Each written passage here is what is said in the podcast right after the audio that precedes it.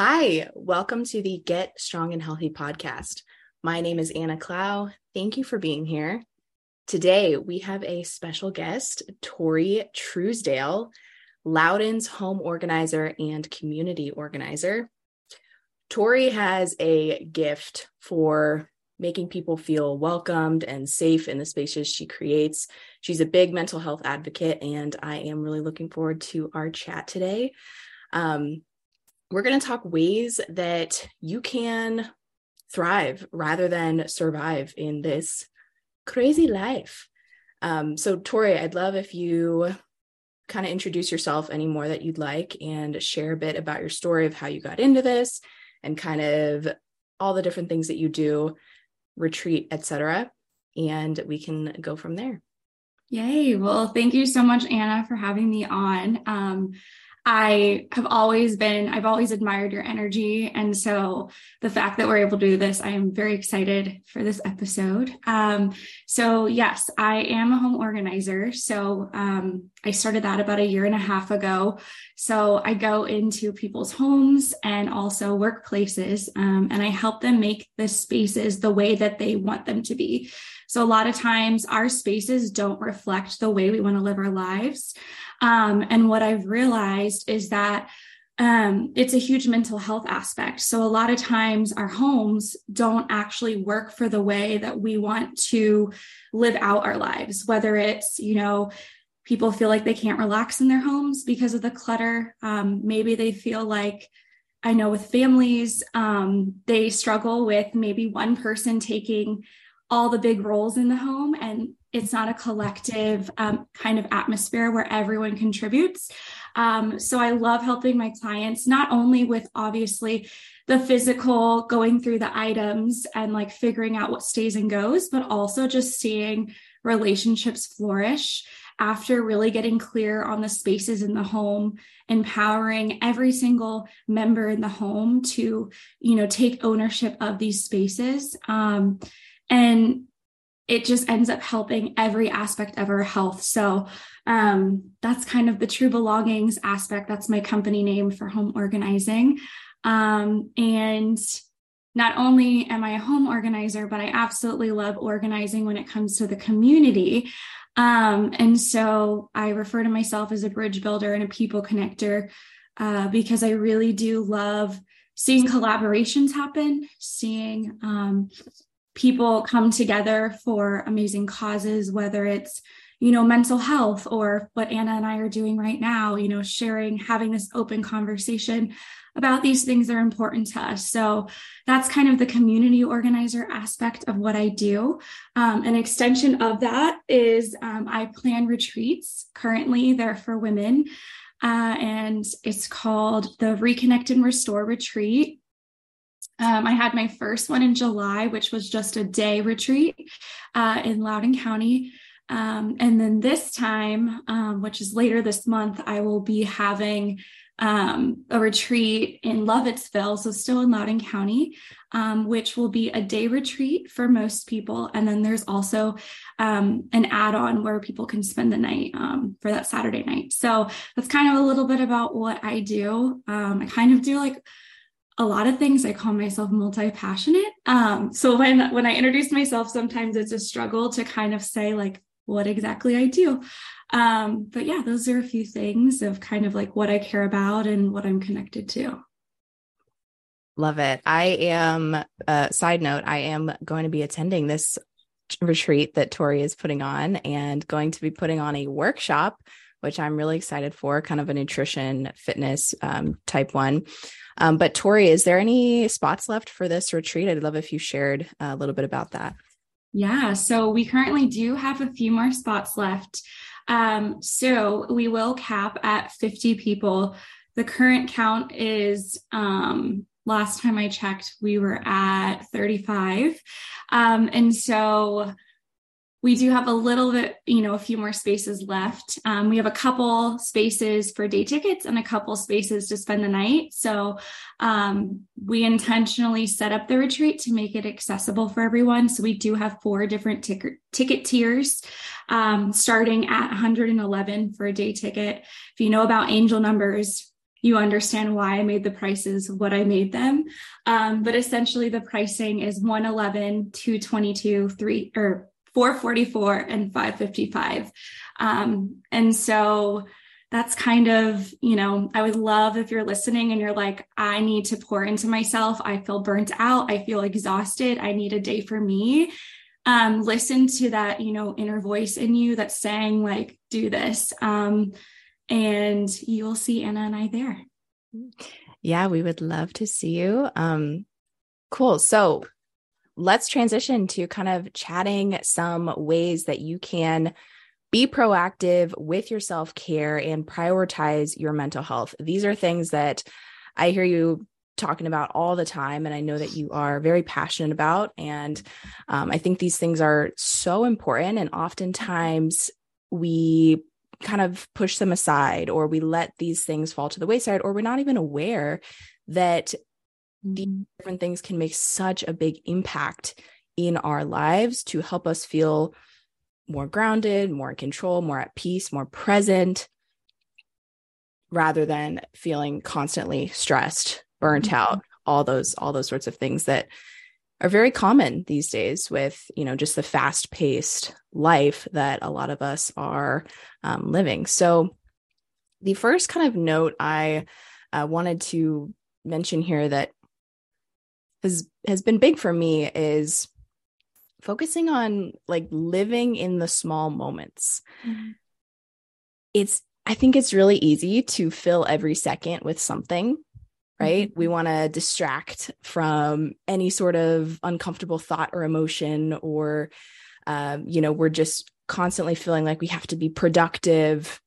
Mm-hmm. And I think that for me, it feels like life. I, I live life in the small moments of when I'm out on my deck and I'm taking in the trees, or I'm taking a couple deep breaths, you know, on a drive with minimal um, you know, music or anything like that. Just having those moments of mindfulness mm-hmm. and letting yourself kind of take a take a brain break from the constant stimulation that um, a lot of us create. So, um. What do you think about that? Have you had an experience where you've kind of realized that yourself? Yeah. Um, my mom and I were just having a conversation this weekend of feeling um, you know, in the world we live in today, it is so go, go, go. And, you know, um, work your hardest and like, you know, get to the top and just feeling like that doesn't align with the, what my body's telling me to do. And so it's like, I'm super grateful to have people in my life that are choosing to live this alternative path. Um, but that doesn't mean that it's not like that doesn't mean that it's not hard it is so hard to like live out this life of rest intention presence um you can feel like am i being lazy like you hear you know those lies in your head of like you're lazy or like come on you just have to work harder if like you want to have these things later in life you need to be making more money than you are right now and I was kind of like having a moment of that. I think on our healing journey, we feel as if, oh, I have to have it all together. And like, I never have doubts. That is so false. I was having doubts this weekend, feeling like, mom, why am why am I like financially struggling? Like I feel like I've been putting in so much work and it's just not um correlating and you know putting in you know all of that kind of like when you're gardening like putting in all that work and being like where's the fruit um and my mom was like Tori, you like look at other aspects besides your finances. Like you are thriving in other aspects of your life. And it is such a beautiful thing. And like in our world, we don't always celebrate those aspects. And she's like, you have learned boundaries. You have learned how to like nourish yourself in your relationships. And so, like, hearing that, like, having someone speak that truth into me at a time when I was very, like, putting myself down, it was like, oh my gosh, like, thank you for that reminder. Um, so I think, um, one, it's really hard to live this, live life differently um, than the, the norm which is very go go go but like not only that it's like critical to have people in your circle um, and what i mean by that is like three, if you have three people in your circle that are, you know, pouring into like my mom did, that is a win. Even one person is a win to be like, you know what, like reminding you, like, hold up, like you are not doing all the things wrong. Like you've done so many amazing things. So I think that's like critical in this conversation to bring up our support system. Who is supporting us? Are there people in our lives that actually aren't supporting us? Um, and recognizing that and releasing those relationships, normalizing letting go of relationships that are not aligned with the path that we want to be on. So, yeah, definitely. Everything you're saying, I'm like, yes, yes, yes. yeah. And so much gold there. Something you mentioned was wealth being mm-hmm. more than the financial. I, I really yeah. have recently kind of becoming aware of that is that I've made all this progress in my life that isn't, you know, d- necessarily uh, financial related. Mm-hmm. Um, I've made so much progress in how I feel each day, feeling more at peace, more calm, more surrendered to, you know, trusting my path.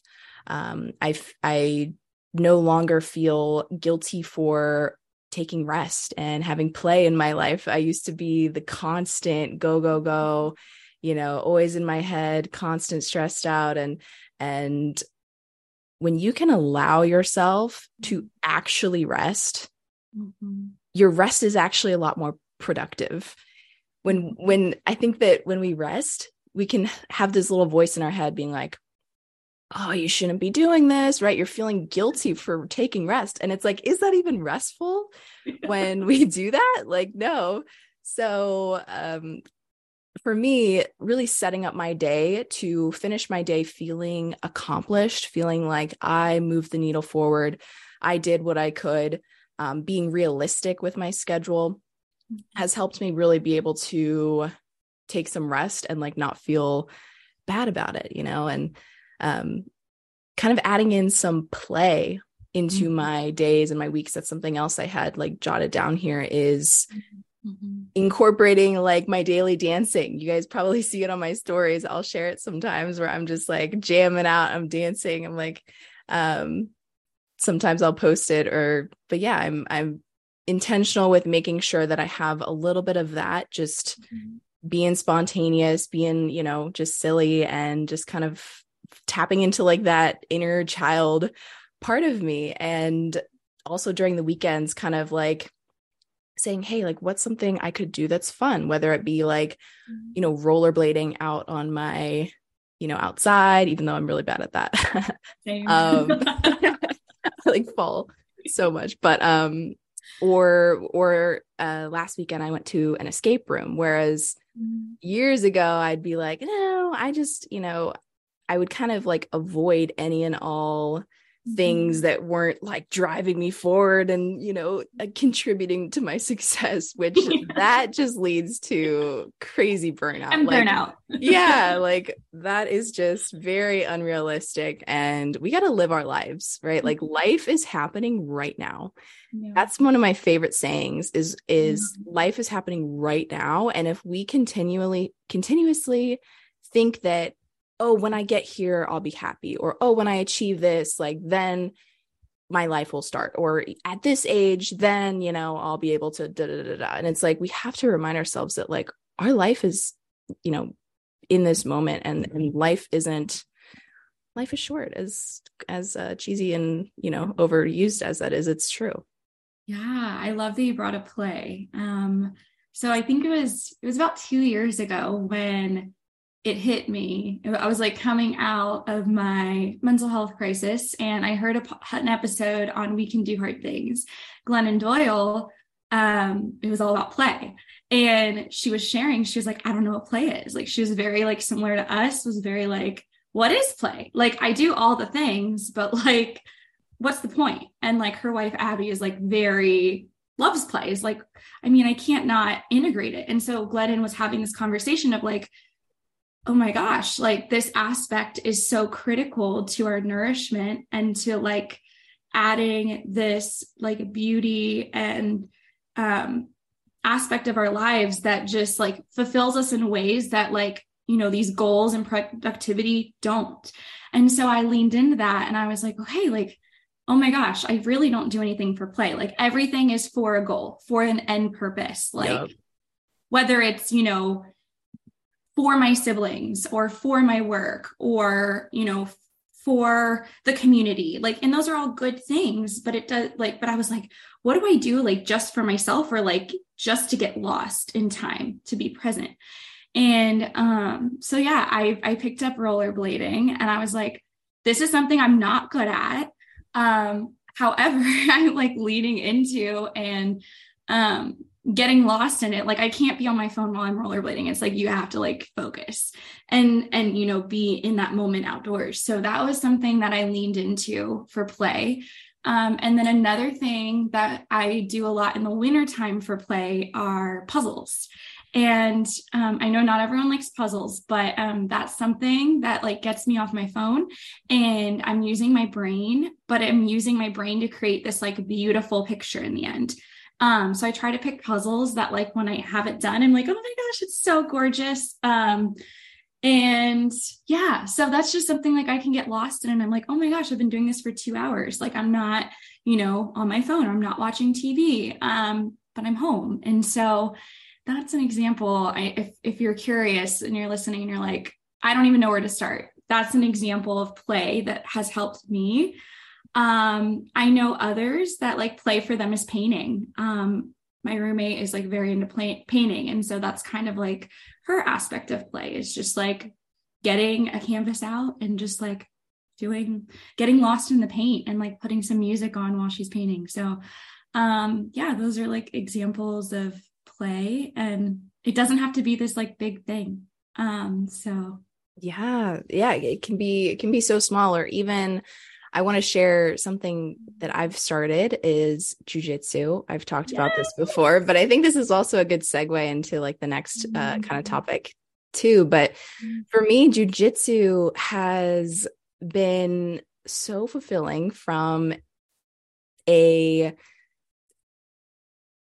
play standpoint uh, I it feels fun. It feels like I mm-hmm. am solving puzzles. I am, mm. you know, competitive in there. Like that's something that is is really fun for me, and I feel so present. Like you said, like I get lost in my training there. It it mm-hmm. flies by, and I am so focused the entire time because mm-hmm. it is it's difficult learning these these pretty in-depth like new moves and all the little like intricate grips and ways to you know move things and uh, i noticed that i have a very hard time thinking about anything else and so it's just an incredible thing for me to feel really really present mm-hmm. and jujitsu is like solving puzzles it is it's you know this person moves this way all right now what do i do like you know the whole mm-hmm. thing is kind of um like puzzles in that way. And mm-hmm. the other aspect of this has been relationships. And this this piece has been huge for me in my you know healing type journey is prioritizing my relationships in my life. Mm-hmm. For a mm-hmm. long time I was that loner the always you know grinding like i i'm independent like this was probably some uh, you know hyper independence coming from like some you know trauma back in my high school years um, mm-hmm. where i would yeah i would kind of just always be on my own and mm-hmm. in 2022 i really started leaning into networking right we met up right like i was constantly reaching out to people just getting to know more people in the community and that added so much value to my life. Like I mm-hmm. didn't realize how much my mental health could could have been positively impacted by having more people around me. It, it blew my mind. And I started working, I was an in-person trainer at a gym for a couple months. And that also made a big difference for me from a mental health standpoint. And, and now I do a little bit of in-person training with my clients for strong and healthy. Um, mm.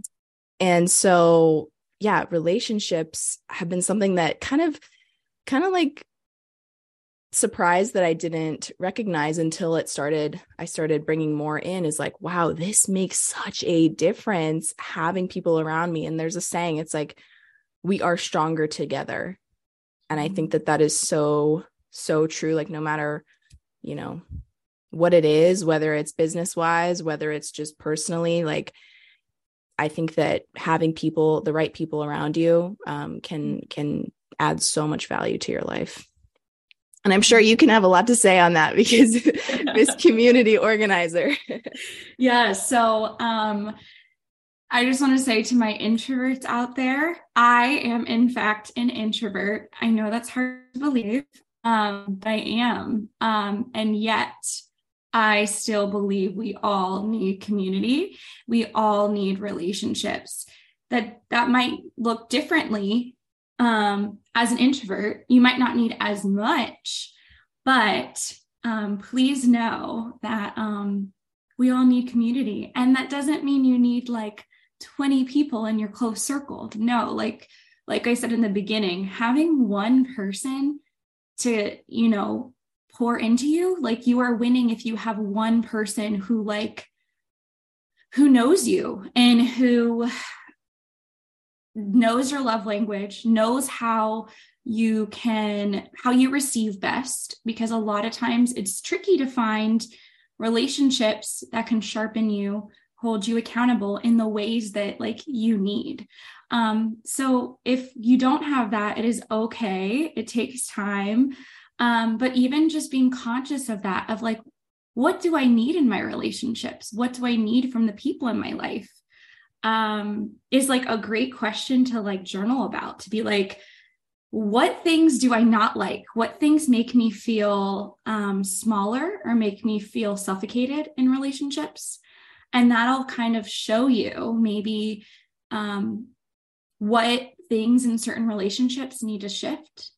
Maybe it doesn't mean the relationship needs to leave your life, but maybe you need to have a conversation with that person and say, I love you and I know you're trying to love me. However, I'm changing and evolving. And this may have worked at, at one point in my life, but I don't receive this well anymore. Can we talk about a way to move forward in our relationship? Because I care about it, but this isn't working for me.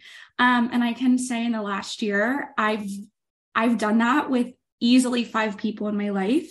Has it been easy? No. Would I cry some days? Yes. Would I feel like I can't, like, what am I doing? This is overwhelming. Absolutely. But I'm on the other side of it. And I'm in a phase of my life where everyone in my life are people that I want in my life. And the people that have been unhealthy for me, I have taken a step back from, or I have completely released. Um, and it's a beautiful space to be in. Um, does that mean I I wish them harm? No, like I just recognize I'm actually like this relationship isn't helping either of us and it's holding me back and I may be holding that person back in other aspects. So that has been like a game changer over this last year. You know, my therapist has helped me navigate that. Um, some of the relationships in my life have helped me navigate like what's a healthy relationship, not just in terms of dating, but in terms of friendships, in terms of small business owners in the community, in terms of family dynamics. Like there's so many um, components of relationships in our lives, and we hyper focus on dating relationships. And it's like, and then we neglect every other relationship. And it's like, oh my goodness, like there's some work that needs to be done in these relationships to cultivate a healthy um, environment where we are both giving and receiving. And yeah, so I don't know. It's I that might have been a little ramble, but that has like really helped me. Um, I feel like the need to um, specify that family relationships are sometimes the most toxic relationships in our life. And I am one to say, shout that from the rooftops. Um, I am grateful that some of those relationships I had to have hard conversations with and they're better now. Um, and so there's hope if like you have a family relationship that doesn't feel good to you and you're like, how do I navigate this? How do I navigate the holidays? How do I navigate like showing up for birthday parties or sporting events and like i'm not in relationship with these people um it's tricky but um it can be done uh I've learned a lot about communication in the last year. That's been really hard, but really life giving. So, yeah. I love that life giving. Um, so much, so much gold here. Two things that I've found so key, and I think you would agree, is that relationship relationships take a lot of reflection and mm-hmm. self-awareness of like you said what is you know happening here. Is this like beneficial to both of us? Kind of um, are things balanced in giving and receiving? And also the communication aspect huge absolutely huge. And i think is very very mm-hmm. common that is is uh drop the ball on. And and this can like burn the bridges for a lot of people is when this communication doesn't happen so are you being open with the mm-hmm. people around you with how you feel about things with how you know you think that they could show up uh, better for you or how asking how you could show up better for them or mm-hmm. just anything that kind of bugs you are you are you communicating that or are you letting that build up deep down inside and you're you're creating this resentment and then it just turns up in passive aggressiveness and it just is not mm. helpful for anyone. Mm-hmm. so communication has been something that over time I, I learned so much like especially just through instagram like the holistic psychologist. Yeah. i always I, I always see like you like her post i'm like it's like liked by tori truesdale. And i'm like tori gets it. Tori's tori gets it. But um the holistic psychologist just following her on instagram every day it's like a little it's a new gem of mm-hmm. gold mm-hmm. with how you can communicate better in relationships and every time i'm reflecting on all of my relationships and kind of like wow like yeah i'm i'm proud like i i uh do that or hey like this is something i think i have room for growth in mm. um or like you know hey i want to like send this to like my partner and like this is just a really cool you know way to talk about communication and so like finding some mm. source of I would I would recommend following her. Um, that's where I like learn the most. Mm-hmm. Uh, but a mm-hmm. lot of it comes from that reflection and that like mm-hmm. introspection with um, with the relationships you have, and and just kind of being honest and open with yourself, communicating with yourself first, and then being able to communicate with others. And that takes a lot of self awareness. Mm-hmm. I love that you mentioned the holistic psychologist. Two other accounts came to mind that are very in alignment with that. Um, Tawwab, she is phenomenal. I share her a lot. She is basically like the queen of boundaries.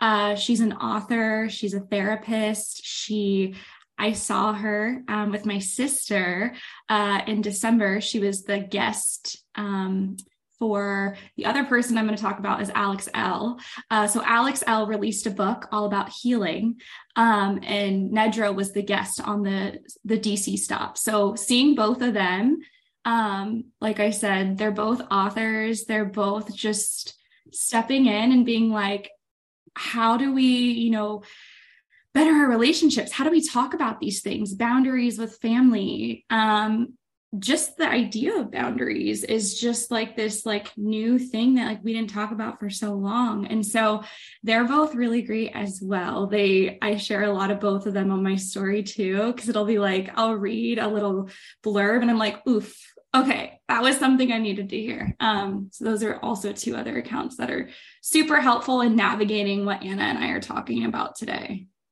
Yeah. And as you mentioned, boundaries, that's a huge one that mm-hmm. a lot of mm-hmm.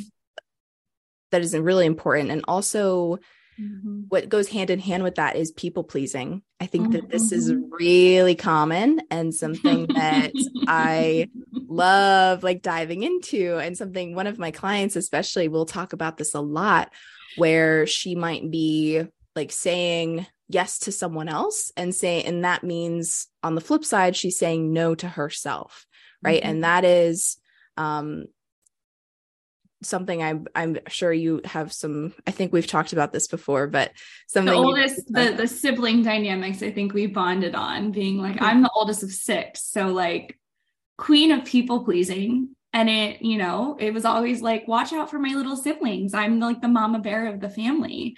Um and so what started as like a harmless helpful thing evolved into this thing of like putting my siblings before myself and I'd be like, oh, that's selfish to put myself first. And it was like, no, no, no, no. It turned into me actually being um, not as strong of a sister to my siblings because I w- was neglecting myself. And it took like a lot for me to recognize that. It was like, oh my gosh, I, I have to like say no to my siblings sometimes. And that makes me a better sister. But it took a long time to get there because I was like, you know, gotta be there, gotta show up, gotta like, you know, be the superstar for them and like show them, like, just show them this path um, I felt, and I was like, no, actually, like, I have to be clear about my path. And like, if that inspires them and, you know, gets them thinking about their path, that is wonderful. But like, I can't live their lives for them. So that was a big thing with the big sister complex. Yeah. Yeah. I love it. Sometimes you have to just be clear, get clear on your boundaries, and um, can make can make a huge difference. Something else that mm. I heard recently, I think it might have been from this holistic psychologist actually, um, but it's helped me a ton when it comes to navigating like adult relationships. Is uh, she says adults are capable of being disappointed. And mm-hmm. I love that mm-hmm. because I remind myself of that because a lot of the time, you know, I'll have this truth that I'm wanting to convey. And sometimes my, I'm trying to then manage someone else's emotions with how they're going to potentially feel about that. And I sometimes I'll remind myself, okay, like adults are capable of being disappointed. It's okay to disappoint people sometimes if it is, you know, um, the best thing for you and potentially like them as well.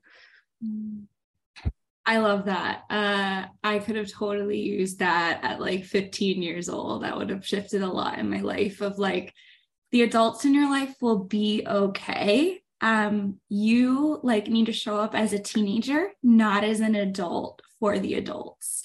Um, and so yeah, that yeah. is like very um, I think I saw I saw that post from the holistic psychologist. So I was like, yeah, that is yeah. something that is um it's okay to disappoint people. We feel like we're like the worst as being a people pleaser, recovering people pleaser.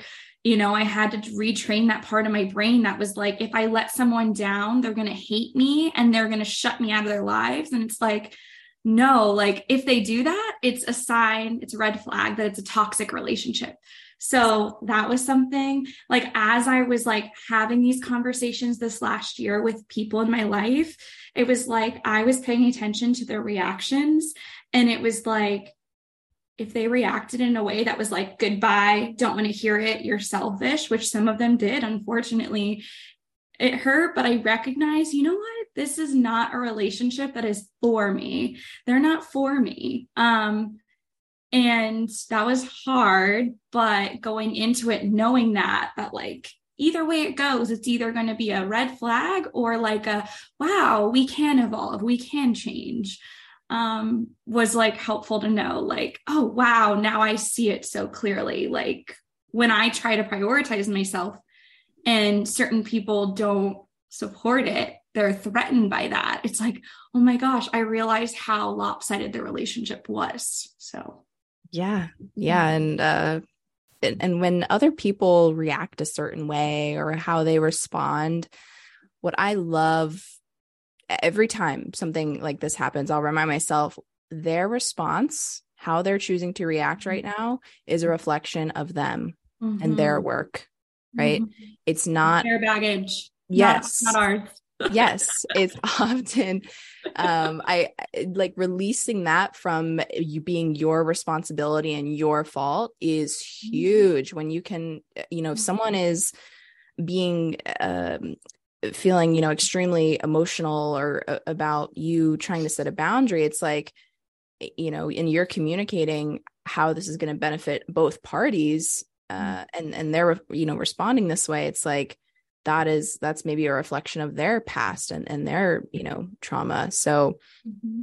that's something that I, I find myself using all the time is mm-hmm. is reminding myself of that and it really it is very helpful there is something too with being a people pleaser a lot of times the people pleasers are also the ones who put in more work in the relationships and so I had a period of my life where I just decided it was like probably about three months of my life last year where I was like, I'm going to like take the like back row seat of this relationship and like not pursue the relationship and just see what happens. Um, and it was a painful process for some. Some relationships I recognized when I stopped pursuing, they didn't exist. And then others surprised me. And when I stopped pursuing, they recognize, oh, oh my goodness, like they started pursuing. And like it was cool to like take inventory of that and be like, um, where is it one-sided? Yes, where where is it truly one-sided and where is it not necessarily one sided because the other person doesn't want to contribute, but because I'm always the one hyper contributing and like not giving them the chance. Like my mom's a great example of that. Um, that she was the second of like, I was always approach, approach, approach mom. And like giving her the space to approach me has been like really healing for both of us. Cause I feel like you want to feel like pursued and loved by like people that you admire and adore in your life. And um, giving certain people in our lives the space and time. Maybe they're more introverted. Um, maybe they take more time to process.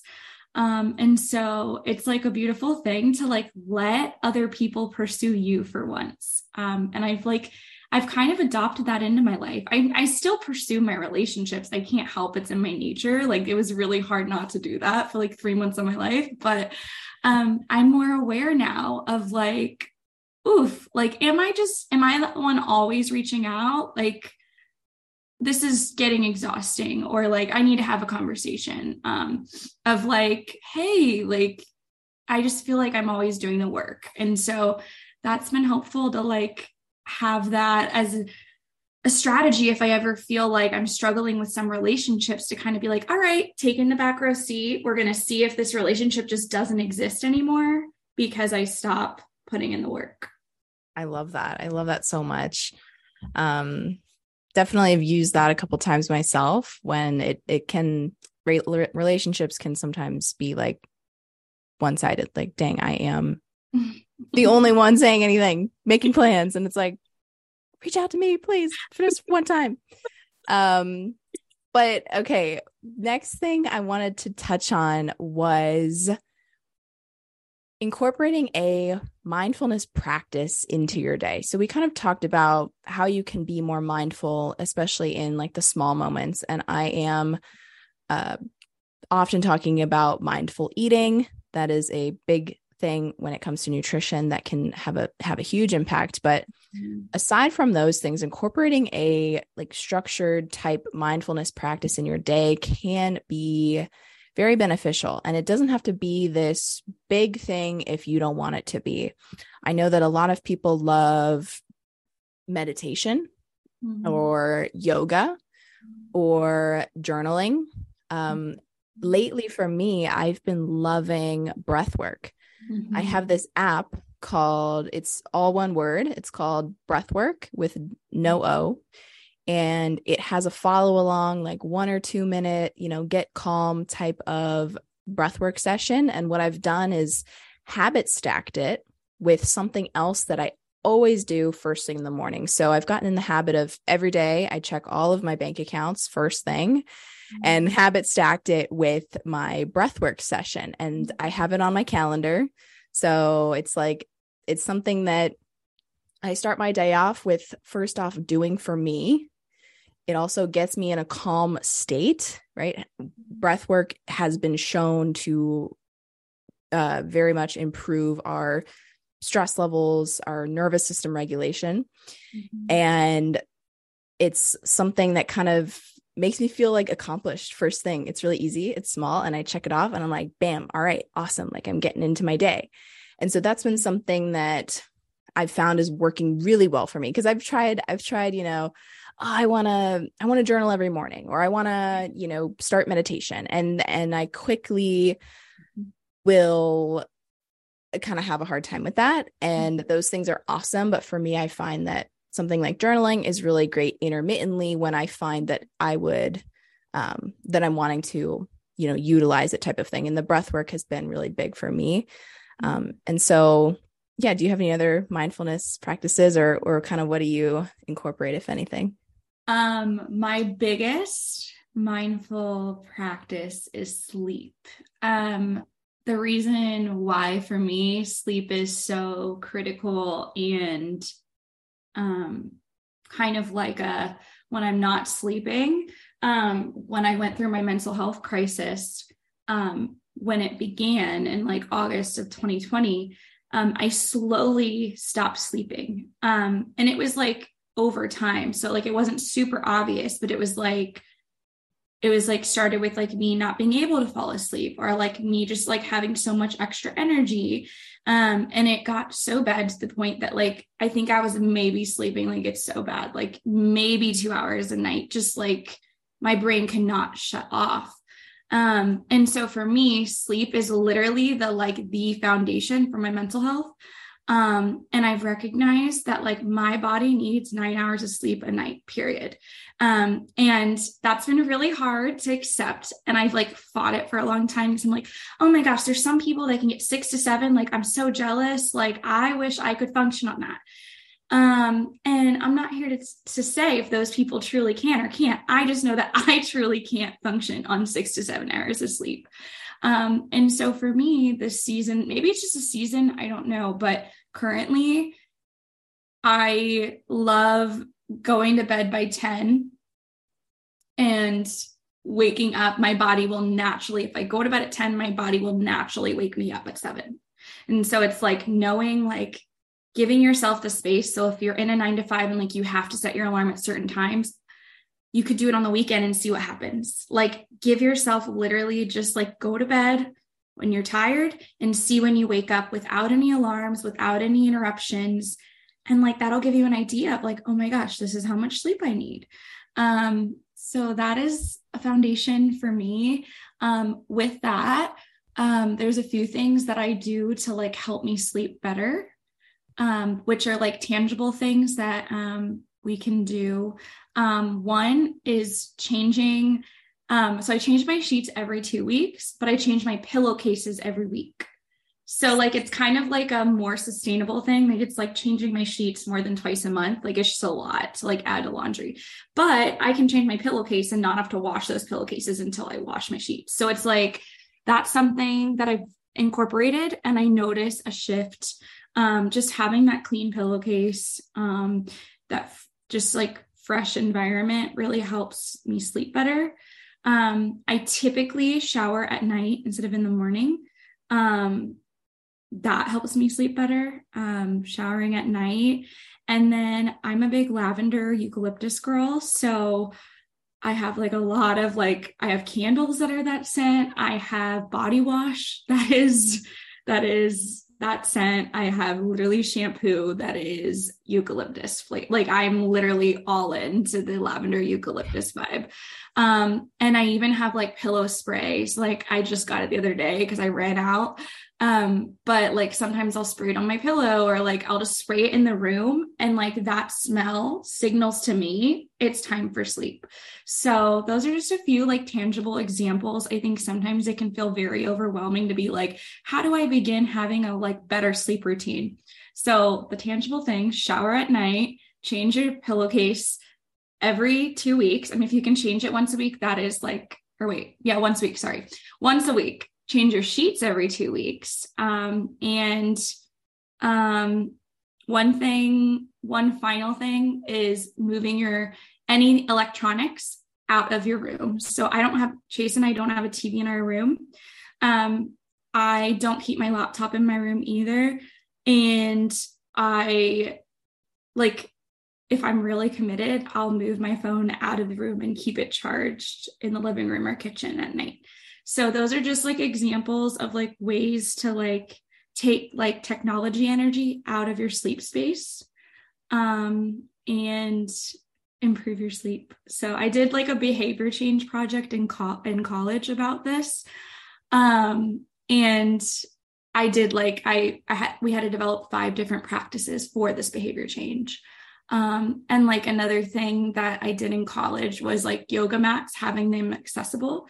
And it was like five minutes a night after I shower. It's like the lights are going down, the candles lit, and give myself time to breathe or like stretch what, what needs to be stretched before bed. So those are a few examples to like improve your sleep and like sleep is so critical. I'm actually like kind of terrified to be a parent because like my sleep is so important to me. So like to the parents listening, like I'll love to hear your tips. Reach out to me if you have any tips because I hear about sleep deprivation and parenting and I'm like, ah, like parents listening are like, no, we have no tips. They're like, we don't, we're struggling. We don't we're deprived. And I'm like, let's change that. yeah. I'm with you with the nine hours. I'm one of those people as well that I need my nine, eight to nine. Eight is like, eh, I'm doing okay. Seven, I am struggling. Mm-hmm. Um, and five or six i can't function it's uh, i can physically feel my body is less optimal in every way my cognitive function is impaired my uh, you know my hormones just my uh, which I'm eating you know, more than I need to be in the day. Yes, like I need anything for like that sugar rush. Yeah, like, no. yeah. Uh, we're you know we're um less sleep will throw off your hunger hormones. Mm-hmm. So your leptin and your ghrelin, which are the ones that tell you if you're hungry or full, and so those can be affected. Your cortisol levels are probably going to be uh, elevated, and so that is something that will also probably influence appetite. Potentially, uh, you'll feel a lot more like cravings. Um, mm-hmm. this is something Adam Schafer from mm-hmm. Mind Pump talked about all the time is the impact that mm-hmm. sleep can have on your uh, cravings and and your nutrition um, choices throughout the day and kind of what you're like drawn to. And so the benefits of sleep are absolutely like endless and could talk about forever. And so something a, a reference I want to give to everyone uh, something you can go listen to is Matthew Walker mm-hmm. on the Joe Rogan podcast, or I believe Matthew Walker has a book as well, but he's a sleep expert. Mm-hmm. And when you listen to him on Joe Rogan sharing the like science of sleep, it I've I've heard from multiple people as well as myself, it is game changing with really understanding the science and therefore the importance of getting adequate sleep in all all facets of life. And so i highly recommend that podcast um as well. Uh tactical strategies i love those tori. Those are so i think incredible. Uh and yeah also things like exercise and movement can make a big impact on our sleep right? Mm-hmm. If uh, I've personally noticed it myself, but when we're not exercising, mm-hmm. we're sometimes not going to have as great sleep. And then that great sleep leads to low energy and it's just kind of becomes this cycle. Mm-hmm. Yep. And so that plus morning sunlight, morning, getting some sunlight in your eyes in the morning, especially, but also in the afternoon is incredibly beneficial when it comes to melatonin production. So, melatonin is the hormone that puts our bodies to sleep. And so, if you're having a hard time sleeping and you're not getting outside like practically at all, mm-hmm. see if you can get a little bit of sunlight in first thing in the morning, even if it's just, you know, five minutes, but ideally more like 10, 15 minutes would be an awesome thing to see if that can make an impact on your ability to fall asleep. But we could talk about this probably forever. This could be a whole other podcast topic, but it is so important to this conversation because sleep, when it comes to wellness, is huge, right? And and we when we talk about sleep, I want to start talking about you know nutrition and mm-hmm. exercise and, and all the things that kind of encompass here. Well, and uh, it's so funny, real quick. From so my sleep habit is critical to the mindfulness, but my daily walks is a game changer.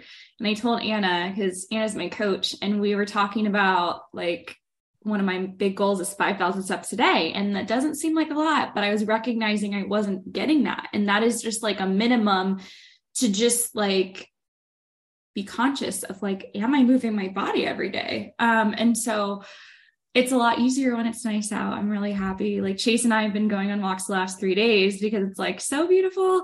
Uh, so it's tricky when it gets colder, but um, it, I see such shift like going and walking. You know, you can do it by yourself. You can pop in a podcast or some music or like go with someone. Like Chase and I went with my little sister on Sunday and like did a little adventure walk and it was just like you know we created that memory together of like an hour of like fresh air and you know you felt so good after it um and so daily walks Alex Elle who i referenced earlier she has like an account that's all about da- daily walks and how like it impacts just every aspect of our life if we can just get outside for 10 to 15 minutes a day, like we're winning. And so that's been like a new thing I'm introducing to myself. And it's tricky in the colder weather, but I'm like, I need to just bundle up and do it. yeah. Yeah.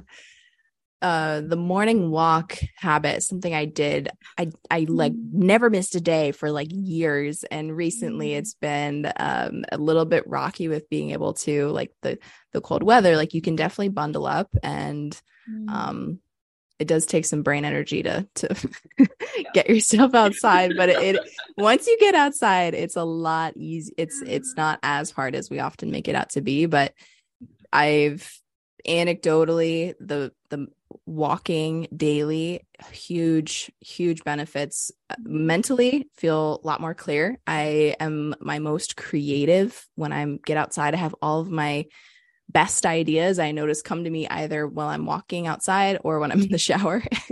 shower shower thoughts.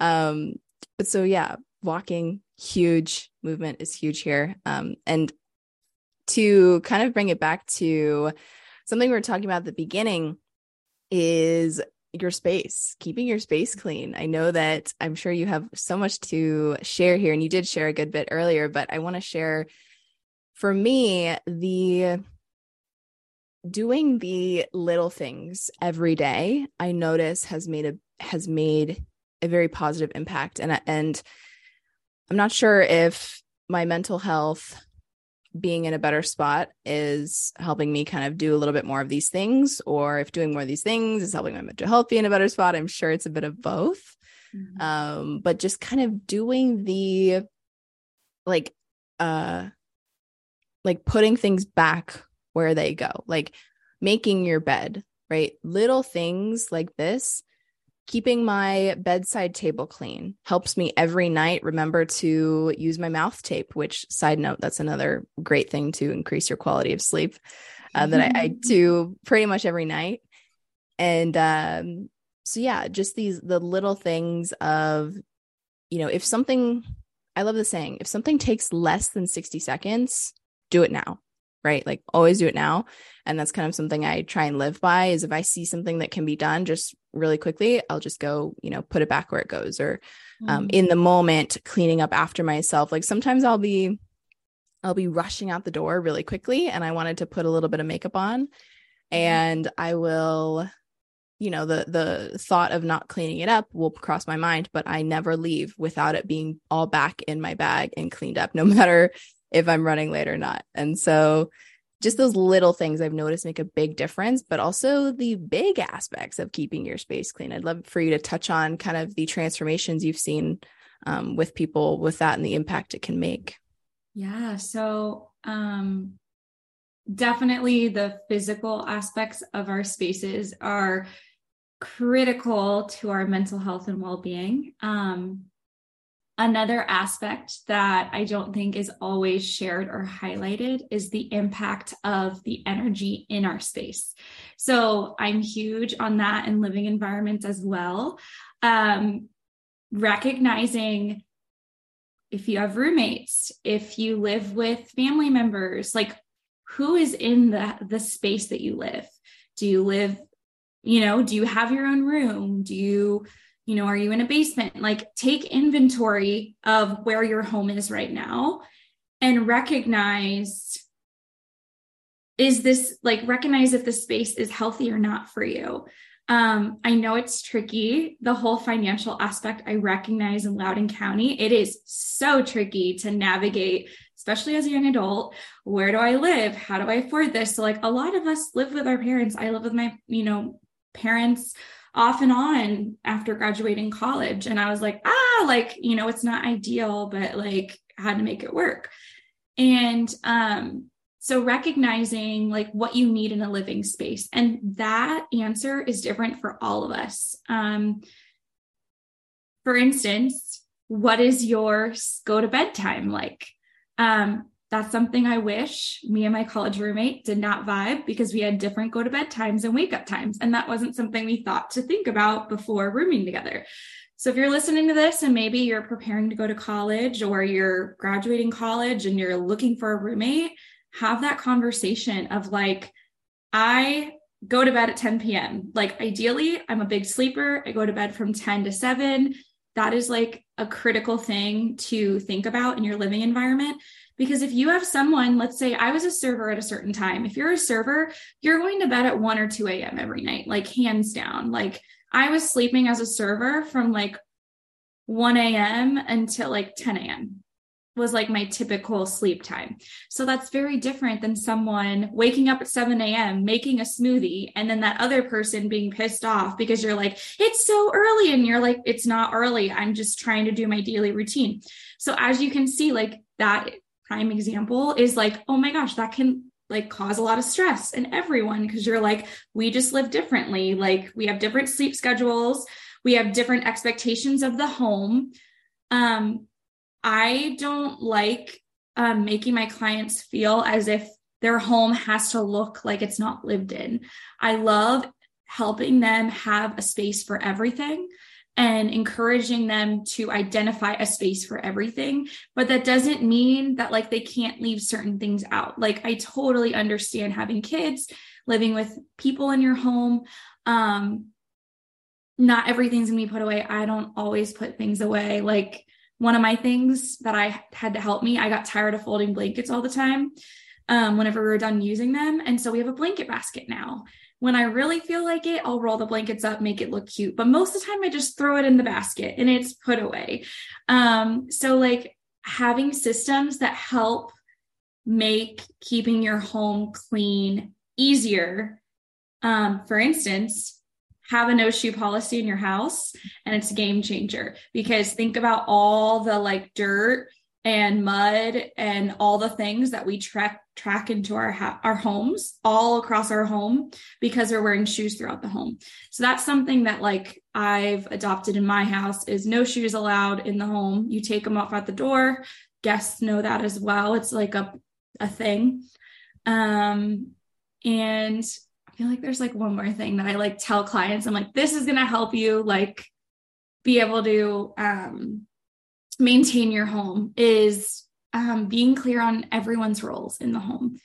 If one person is carrying everything, which I see a lot of the time, the mother, the female in the home, um, that's not how it has to be.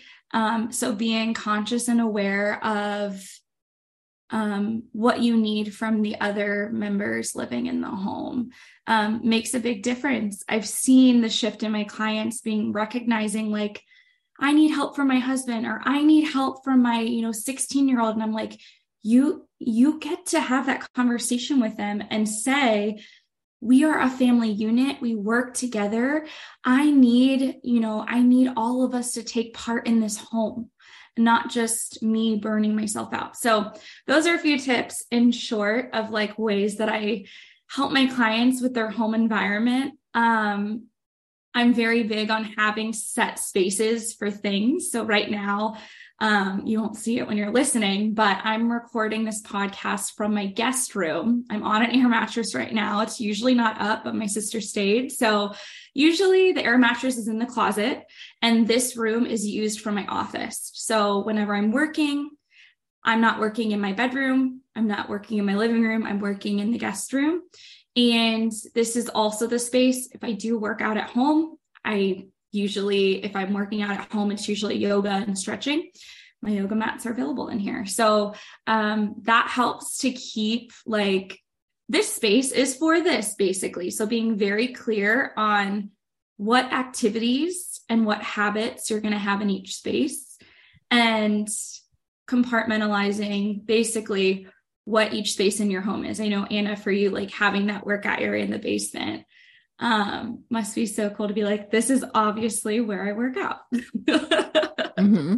Yes, and something I'm trying to incorporate is office space. Mm, yeah. I will uh, work in my room or, mm-hmm. you know, in the kitchen and, or like in the basement on the couch. And it's like, it's, I, I know that it is negatively impacting my ability to focus and be productive. And also when it comes to sleeping, right? I'm, uh, mm-hmm. I'm not making a, a clear a differentiator between my workspace and mm-hmm. my sleep, my Zen space. And so mm-hmm. that's something that I'm kind of in the works of mm-hmm. of thinking about and creating. But those are some awesome tips with how to better create systems in your in your house, keep your space how you want it, what's going to serve you best. And so much of that comes back to communication, like we were talking about before, is having conversations. Um, and uh, yeah, just being open and and um, chatting with people in your household mm-hmm. uh, can can make a big difference. I had and that so, conversation. Sorry, I had a conversation with um, just the whole unit here of like, I can't function if there's dishes in the sink when I wake up in the morning. Like that is my biggest trigger. Um, and so I communicated that, and I was like, I, if you know, all you have to do, we have a dishwasher, put it in the dishwasher or put it, you know, wash it and put it in the dry rack. You have two options. Um, and setting that boundary of like, if you're going to use a dish, put it in the dishwasher or hand wash it um, is a game changer because I hated waking up in the morning and smelling old food in the sink. Like that is like if I, and I know some people live like that and that's fine, like no shame at all. Like, however, for me, I just like I'm I'm really weird with smells, like I said with the lavender. Um, so like smells really are like a big deal for me. And yeah. if I smell like old spaghetti waking up in the morning, I'm like not like it's not the vibe. It's really like messing with with my day. So I communicated that and we haven't had an issue. So um very I love it. I love it. And I think when it comes to especially keeping care of the home, I think that it's not that everyone always lacks communication here. I think that there's often communication being had, but it's how you communicate. Mm-hmm. I it's I think it's very common to let things turn into like a you never do this, you never take care of that. Gosh, mm-hmm. if you could just, you know, da da da da, and it's like when we are in a constant like nagging type um you know it can be frustrating when you know people don't necessarily are, receptive but maybe trying something new of hey this is really important to me and it really makes a big impact in my life and how i feel mentally. Could you please help me out with this? Or you know and this will be beneficial for all of us if if you know we could kind of have a better system here and just kind of approaching it in a little bit different way sometimes I think can make a big impact in how it's received.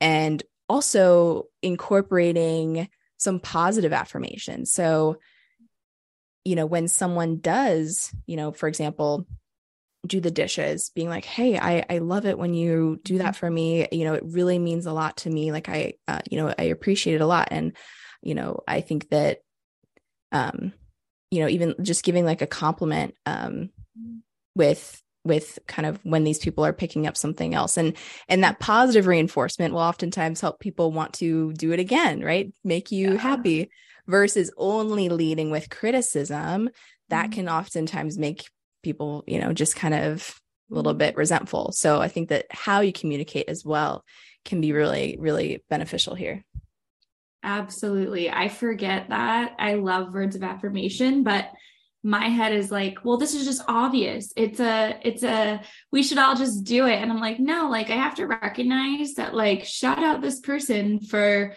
you know, changing and evolving and you know recognize the times because then they're going to want to do it more like we mm-hmm. love being like receiving that affirmation those affirmations so yeah yeah i love it um okay so to kind of wrap it up we we talked a lot of little mm-hmm. um strategies and i think that this last point here is is a nice way to bring everything together is it's a little bit like a little bit meta is asking yourself you know do you do you feel aligned in your life and what you do mm-hmm. um, i think that burnout and you know just kind of struggling and and just feeling like you're constantly like having to white knuckle it with like let's say your your career is are mm-hmm. you really feeling aligned and and um, liking what you do mm-hmm. um, and having you know that some sort of like passion for what you do and not that you have to be like uh, you love what you do so much and you always feeling passionate and you know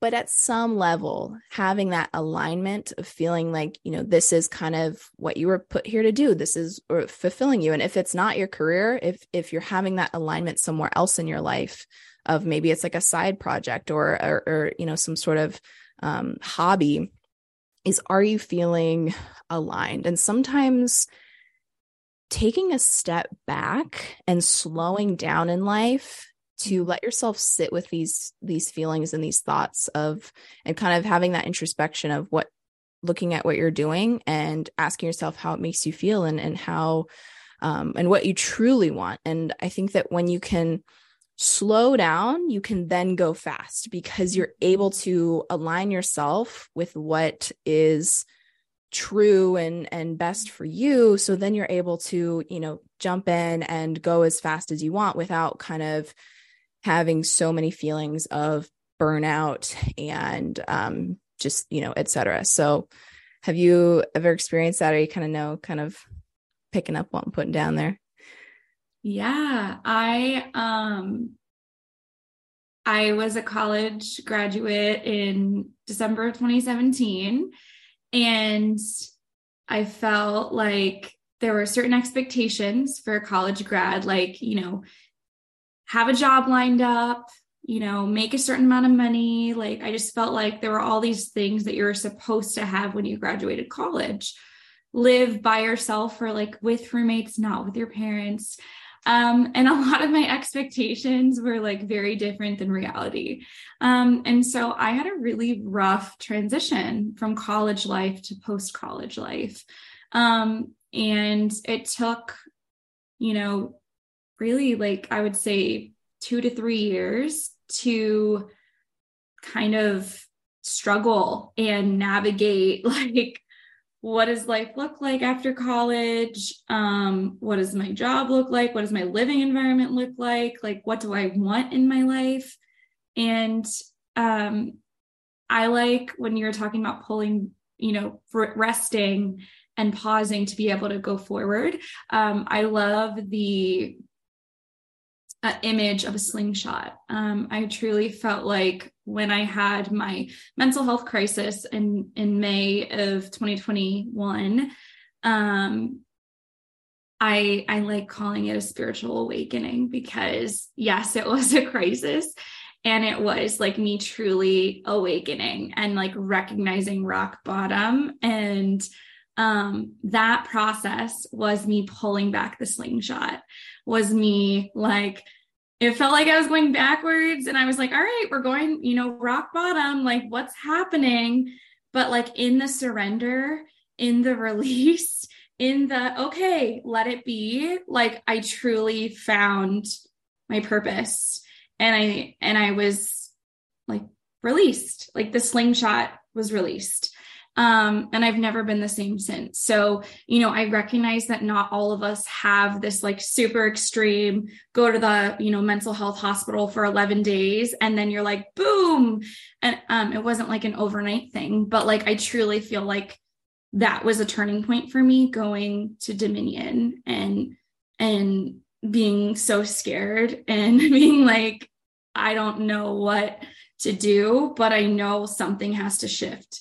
And so um, it may be something as simple as leaving the current job you're in. Maybe that's your turning point. Maybe your turning point is moving out of a toxic living environment. Maybe it's, you know, moving somewhere. Um, it can be like as little as changing a habit, like what we were talking about today, these little things that might be something that is just a game changer for you. Maybe having that sleep schedule and and maybe what Anna and I were talking about resonated with you that you're like, "Oh my gosh, I'm not productive. I'm not doing any of these things um, you know, I'm not doing the things I want to do because I'm sleep deprived. So I can't make decisions. I'm not in touch with my intuition and my gut because I'm so sleep deprived and I'm on survivor mode. So um, I would say, like, for those listening, um, if you're in any of those spots, like, one, like Anna and I get it. Um, we've had our own versions of those, you know, seasons, hard seasons and you know reach out to us. We're available. And also like just recognize that like it seems like it's the opposite to do when you're struggling to like surrender and let it go. But like in that surrender that's what releases you and so um yeah like have the courage to like be like this this feels so uncomfortable like i don't want to do this but um when you're in a tough season and you see like I kind of envision a tunnel and it's like, oh my gosh, like I'm I'm in this tunnel and it's like, up oh, there I can't go back. I have to go through to get to the other side. That's what I saw when I was like in my mental health crisis was like I'm in the tunnel and I can't go back. And there was only way out is through. And so feel those feelings let it out, like cry, do whatever you have to do. And like you can get through this. You can get through this hard season.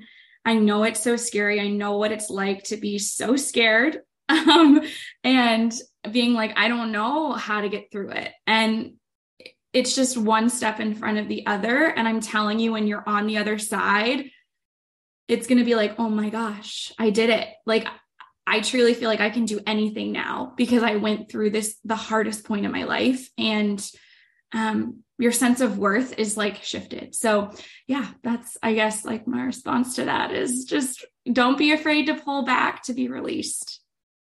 Thank you so much for sharing your story. And that is such a powerful, you know, example of kind of what we're talking about here and I've definitely like you said I've been there with um kind of i think it was early early 2021 hitting my mm-hmm. rock bottom i felt uh, the worst i'd felt in my whole life uh, mentally physically i was mm-hmm. struggling and it just felt like dang i, I can't catch a break it feels like everything is mm-hmm. falling to shit and um but all of these things coming crumbling down kind of um mm-hmm. uh, you know relationships um you know just getting kind of the awakening with my stress levels and what I was letting build and the the issues I was experiencing with my hormones and all these different things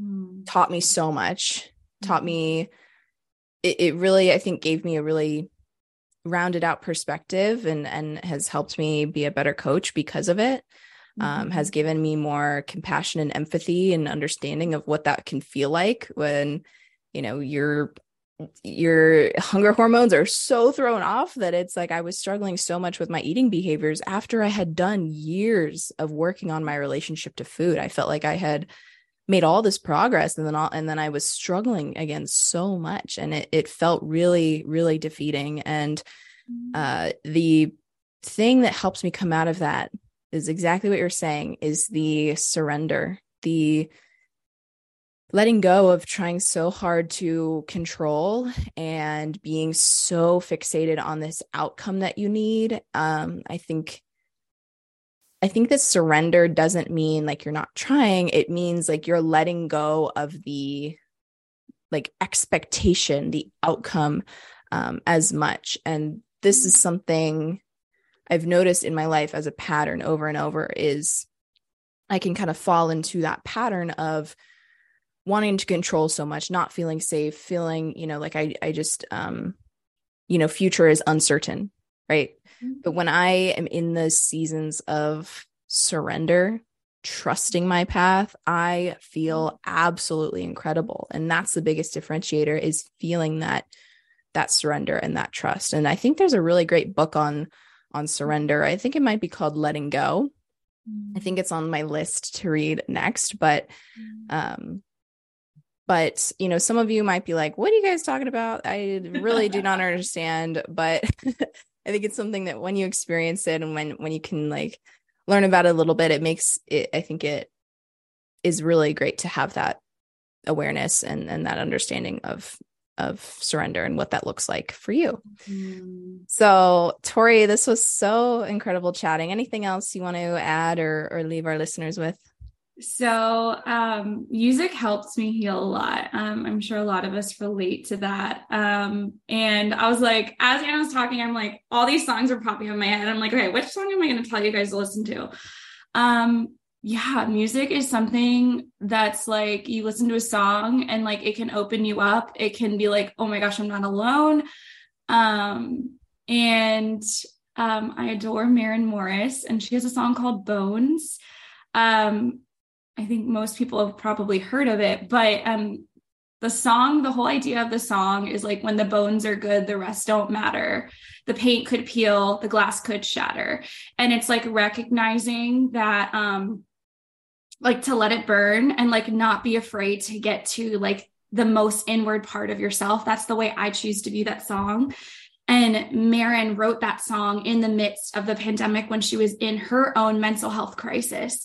And so, like, to like not only have Anna and I in your corner, but like I admire a musician that is like, I struggled and I was like, what is life? What am I doing? What's my next step? And it's like, this song is so, it's helped me heal over and over. Like I've cried multiple times listening to it, just recognizing like, um, just this, this human experience that we're all a part of. And, um, basically asking yourself what is my foundation? Like what is what is the most me? Like what is my authentic self? And like getting to the bones of who you are. Like what's left when all the things are shed? Like all the external things are shed and you have nothing left? Like who are you? And like like get to know that person because that like when you get to know the bones of who you are and like the bones are good like you can't be shaken. And